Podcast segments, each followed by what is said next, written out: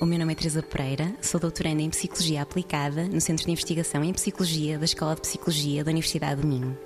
O nosso projeto é financiado pela Fundação para a Ciência e Tecnologia e tem precisamente como objetivo perceber de que forma as alterações climáticas têm impacto no percurso desenvolvimental dos jovens e de que forma a sua intervenção na mitigação das alterações climáticas pode também ser potenciada. O trabalho da psicologia nesta área é relativamente recente, portanto tem pouco mais de uma década, e aquilo que acontece e que se tem percebido é que, do ponto de vista escolar, por exemplo, há um enfoque muito grande na componente cognitiva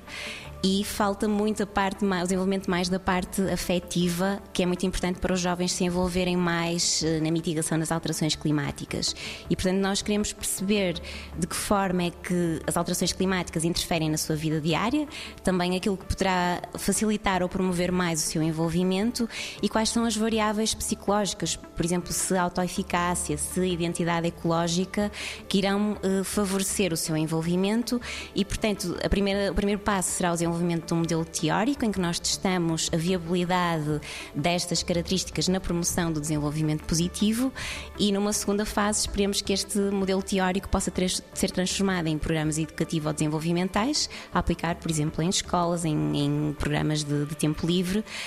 um, e que efetivamente tenham este, este duplo sentido de promover o bem-estar dos jovens e também de promover o seu envolvimento na ação climática.